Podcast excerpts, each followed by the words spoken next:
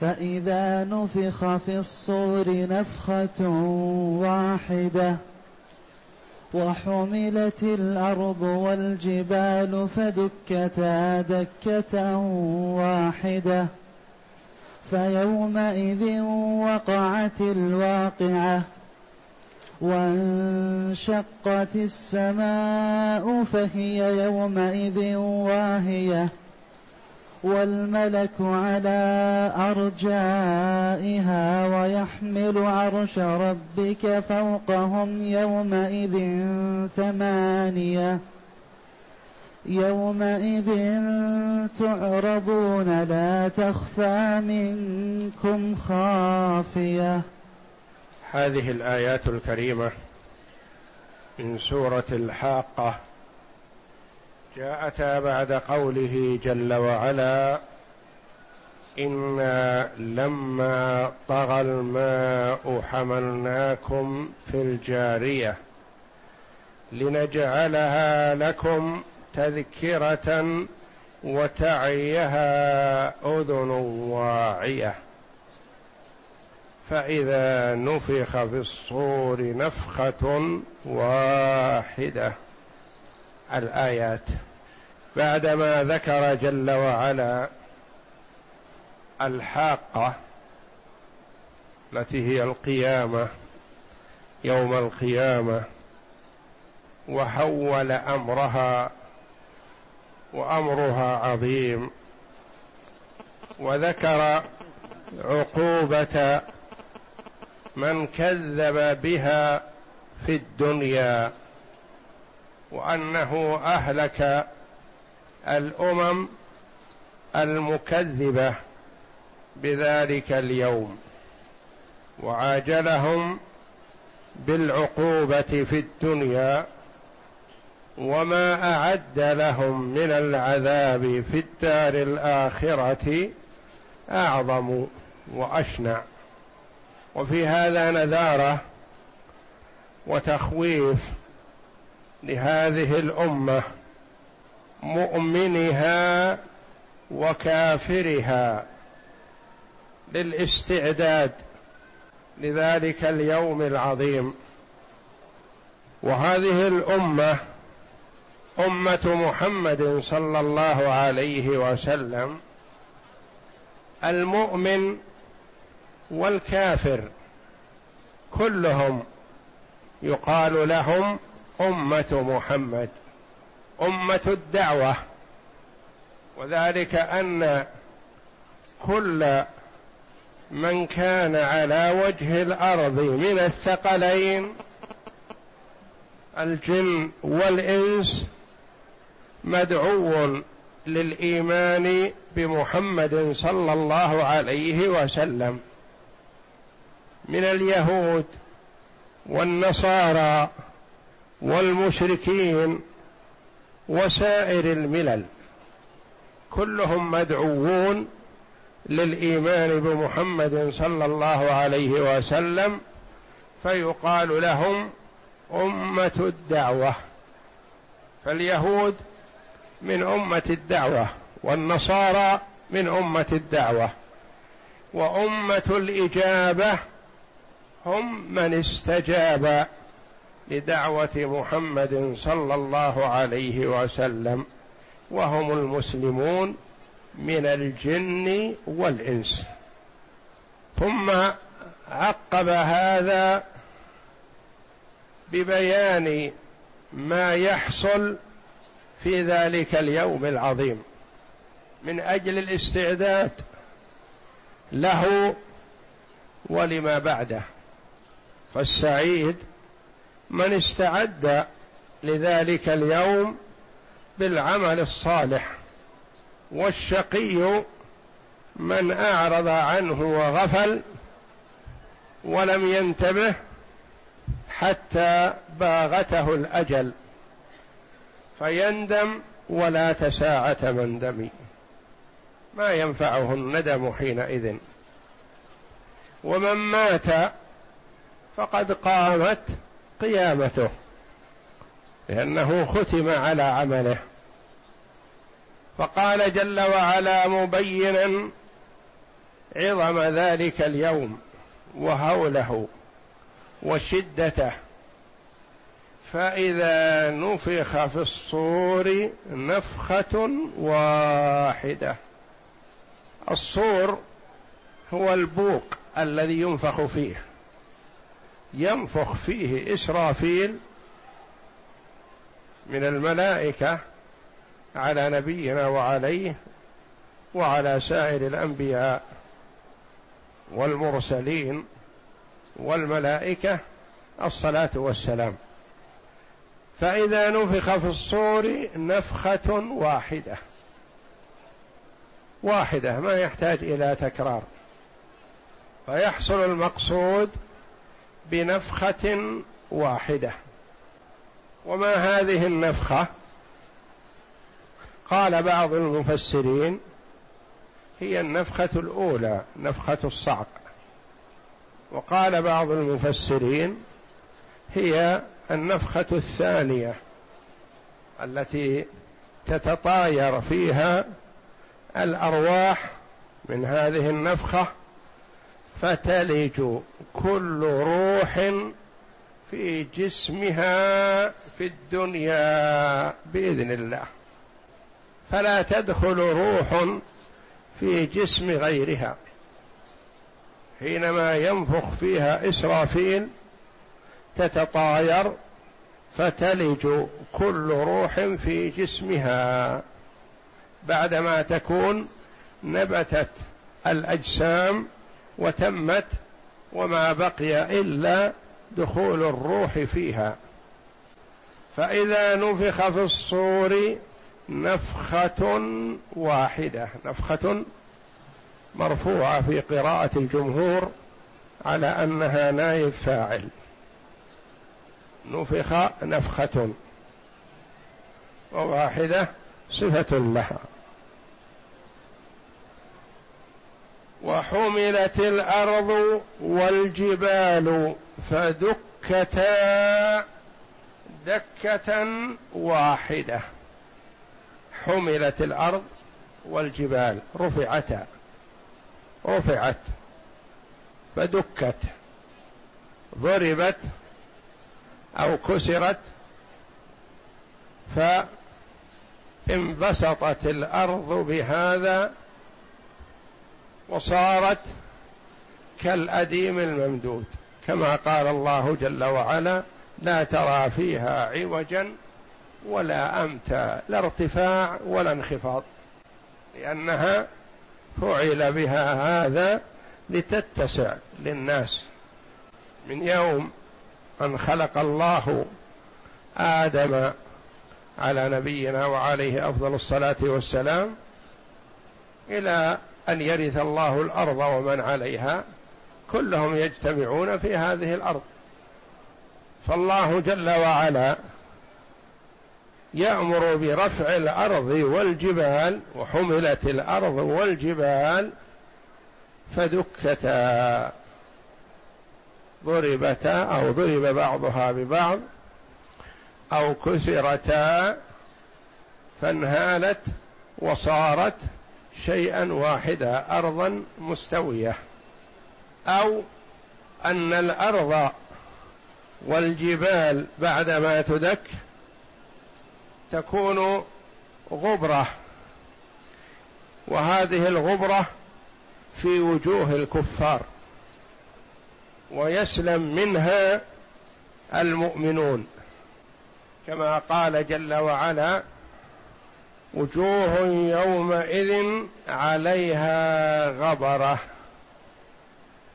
ترهقها قترة. هذه الغبرة التي تقوم وتحصل من دك الجبال تكون في وجوه الكفار.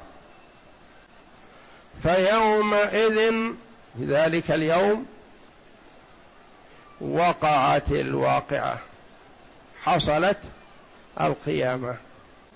وبعث الناس من قبورهم.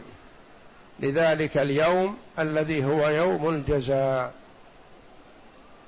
فالدنيا عمل ولا جزاء. وفي الآخرة جزاء ولا عمل. كل يجازى بما قدم. من عمل خيرا جوزي به. ومن عمل سوى ذلك جوزي به. كما قال الله جل وعلا في الحديث القدسي يا عبادي إنما هي أعمالكم أحصيها لكم ثم أوفيكم إياها. فمن وجد خيرا فليحمد الله الذي وفقه للعمل الصالح. لأنه هو الموفق للخير سبحانه. ومن وجد غير ذلك ما وجد خير وإنما وجد شر. فلا يلومن إلا نفسه لأن الله جل وعلا بين له طريق الخير وطريق الشر. فأعرض عن طريق الخير وسلك طريق الشر باختياره. ما أجبر على هذا وإنما هو الذي مال إلى الشر. نفسه الخبيثة دعته إلى الشر فاستجاب. رفض الخير ولم يقبل وقبل الشر فصار مآله إلى ما صار إليه من العذاب الأليم. ومن وجد غير ذلك فلا يلومن إلا نفسه. يلوم نفسه لأنها هي التي أوقعته فيما وقع فيه ترك الخير ومال إلى الشر. فيومئذ ذلك اليوم وقعت الواقعة التي هي القيامة والجزاء على الأعمال بالخير والشر. يقول تعالى مخبرا عن أهوال يوم القيامة وأول ذلك نفخة الفزع ثم يعقبها نفخة الصعق حين يصعق من في السماوات ومن في الأرض إلا ما شاء الله. ثم بعدها نفخة القيام لرب العالمين والبعث والنشور وهي هذه النفخة. وقد أكدها ها هنا بأنها واحدة لأن أمر الله لا يخالف ولا يمانع ولا يحتاج إلى تكرار ولا تأكيد. قال الربيع هي النفخة الأخيرة والظاهر ما قلناه ولهذا قال ها هنا وحملت الأرض والجبال فدكتا دكة واحدة أي مدت مد الأديم وتبدلت الأرض غير الأرض فيومئذ وقعت الواقعة أي قامت القيامة وانشقت السماء فهي يومئذ واهية. وانشقت السماء فهي يومئذ واهية. من هول ما حصل وعظمته تصدعت له السماوات بإذن الله. هذه الأجرام العظام تخاف من ربها تبارك وتعالى فإذا قامت القيامة تشققت السماوات وانشقت السماء. وكما قال الله جل وعلا إذا السماء انفطرت وإذا الكواكب انتثرت وإذا السماء انشقت.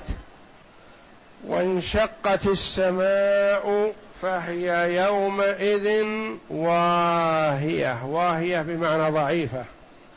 كان عندها من التحمل من قبل الشيء الكثير لكن لهول ما حصل صارت واهية ضعيفة. يقال وهى الشيء بمعنى ضعف. فهي يومئذ واهية. والملك على أرجائها. الملك الجنس يعني الملائكة. ليس ملكا واحدا وإنما الملائكة. والملك جنس الملك. على أرجائها. أرجاء ماذا؟ قال بعض المفسرين أرجاء السماوات لأنها تشققت ووهت أماكنهم فصاروا على جوانب السماء ينتظرون من الله جل وعلا أن يأمرهم بالنزول ليحيطوا بأهل الأرض. كما جاء في الحديث أن أهل السماء ينزلون بأمر الله جل وعلا فيحيطون بأهل الأرض من باب الحراسة وما أحد يستطيع أن يفر. ثم ينزل أهل السماء الثانية فيحيطون بأهل السماء الدنيا وهكذا. حتى يأتي الله جل وعلا لفصل القضاء بين العباد. والملك على أرجائها يعني أرجاء السماوات. لما انشقت ووهت صارت الملائكة على جوانبها وحافاتها ينتظرون أمر الله إياهم بالنزول إلى الأرض. وقيل والملك على أرجائها يعني أرجاء الأرض جوانبها وحافاتها يحيطون بأهل الأرض حتى ما يستطيع أحد منهم أن يفر أو يهرب من الجن والإنس. والملك على أرجائها ويحمل عرش ربك فوقهم يومئذ ثمانية. جاء في الحديث أن حملة العرش اليوم أربعة. فإذا كان يوم القيامة أمدهم الله جل وعلا بمثلهم. فهم حملة العرش والله جل وعلا مستغن عنهم وعن العرش فهو القائم بذاته وكل الخلق قائمون بقدرته وإرادته سبحانه وتعالى. فهو غني عن خلقه وخلقه مفتقرون إليه. ويحمل عرش ربك فوقهم يومئذ ثمانية. ورد أن حملة العرش أن خلقهم عظيم وأن أرجلهم في تخوم الأرض السابعة في أسفل الأرض ورؤوسهم عند العرش تحمل العرش العظيم. وورد في الحديث أن ما بين شحمة أذن الواحد منهم ومنكبه مسيرة خمسمائة عام. فعظمتهم لا يدركها إلا الله تبارك وتعالى. والله جل وعلا أعظم وأجل. ويحمل عرش ربك فوقهم يومئذ ثمانية قيل ثمانية من الملائكة. وقيل ثمانية صفوف الله أعلم بعددهم. وقيل ثمانية أجزاء من تسعة أجزاء من الملائكة. الملائكة على كثرتهم على كثرتهم. ما يعلم وما يعلم جنود ربك إلا هو. ما يعلم عدد الملائكة كثرة إلا الله سبحانه وتعالى. ثمانيه ثمانية أجزاء من تسعة أجزاء يحملون العرش. ثم اختلف العلماء المفسرون رحمهم الله في هذا العرش أهو العرش العظيم الذي الله جل وعلا مستو عليه أم هو عرش يكون يوم القيامة يكون الله جل وعلا يستوي عليه حينما يأتي لفصل القضاء بين العباد. ويحمل عرش ربك فوقهم يعني فوق الخلق أو فوقهم يعني فوق رؤوسهم ثمانية. يومئذ في ذلك اليوم العظيم تعرضون لا تخفى منكم خافية. والعرض هذا لا ليعلم الله شيئا لم يعلمه من قبل. فالله جل وعلا أحاط بكل شيء علما وهو يعلم جل وعلا ما الخلق عاملون قبل أن يخلقهم بخمسين ألف سنة. يعلم جل وعلا أهل الجنة منهم ويعلم أهل النار منهم وقدر مقادير الخلق وماذا سيكون في هذه الدنيا قبل أن يخلق الخلق بخمسين ألف سنة. حينما خلق الله القلم وكان عرشه على الماء فقال تعالى اكتب. قال يا رب ما أكتب؟ قال اكتب ما هو كائن إلى يوم القيامة. والله جل وعلا أحاط بكل شيء علما. لكن هذا العرض عرض للجزاء. وورد في الحديث أن العرضات ثلاثة. عرضتان جدال ومعاذير والعرضة الثالثة تتطاير الصحف. فآخذ كتابه بيمينه وآخذ كتابه بشماله أو من وراء ظهره. يومئذ تعرضون على الله جل وعلا. لا تخفى منكم خافية. ما يستطيع أحد أن يخفي شيئا من عمله ولا شيئا مما في قلبه.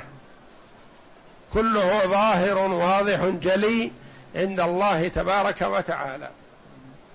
فالمرء في الدنيا قد يظهر الخير ويبطن الشر ولا يدري عنه الناس. وقد يكون بخلاف ذلك مثلا يظهر الشر وعنده من الخير الشيء العظيم ولا يدري عنه الناس. والمرء قد يخفي على أخص الناس عنده ومن معه في بيته لا يدري عما في قلبه وما يضمر وقد يظن به الحسن وليس كذلك. وقد يظن به السوء وليس كذلك. ولكن في ذلك اليوم لا يخفى على الله جل وعلا من عمل عباده شيء. فمن يعمل مثقال ذرة خيرا يره. ومن يعمل مثقال ذرة شرا يره. في ذلك اليوم. مثقال الذرة وهي التي لا ترى في العين المجردة إلا بمكبر. فعن أبي موسى رضي الله عنه قال قال رسول الله صلى الله عليه وسلم يعرض الناس يوم القيامة ثلاث عرضات فأما عرضتان فجدال ومعاذير. وأما الثالثة فعند ذلك تطاير الصحف في الأيدي فآخذ بيمينه وآخذ بشماله. أخرجه الإمام أحمد والترمذي وابن ماجة وغيرهم. وأخرج ابن جرير والبيهقي في البعث عن ابن مسعود نحوه. يومئذ تعرضون لا تخفى منكم خافية. وسيأتي بقية الآيات غدا إن شاء الله. اقرأ. وانشقت السماء فهي يومئذ واهية. قال سماك عن شيخ من بني أسد عن علي تنشق السماء من المجرة. وقال ابن جريج هي كقوله وفتحت السماء فكانت أبوابا. وقال ابن عباس متخرقة والعرش بحذائها والملك على أرجائها. الملك اسم جنس أي الملائكة على أرجائها.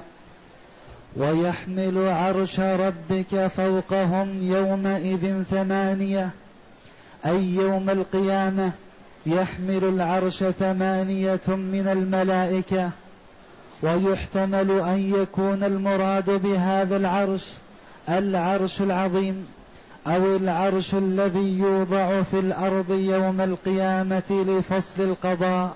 والله أعلم بالصواب. يومئذ تعرضون لا تخفى منكم خافية. أي تعرضون على عالم السر والنجوى الذي لا يخفى عليه شيء من أموركم بل هو عالم بالظواهر والسرائر والبواطن. ولهذا قال تعالى لا تخفى منكم خافية. قال عمر بن الخطاب رضي الله عنه حاسبوا أنفسكم قبل أن تحاسبوا. وزنوا توجيه من عمر رضي الله عنه للأمة أنه يحسن بالمرء أن ينظر في عمله قبل أن يقدم على الله يحاسب نفسه يخلو بنفسه وينظر في عمله فيحاسب نفسه على الخطأ ويؤنبها لترجع وتتوب إلى الله جل وعلا. فإن وجد عمله خيرا فليحمد الله وليسأل الله الثبات والاستمرار على ذلك. وإن وجد غير هذا فليرجع وليندم قبل أن لا ينفعه الندم. نعم.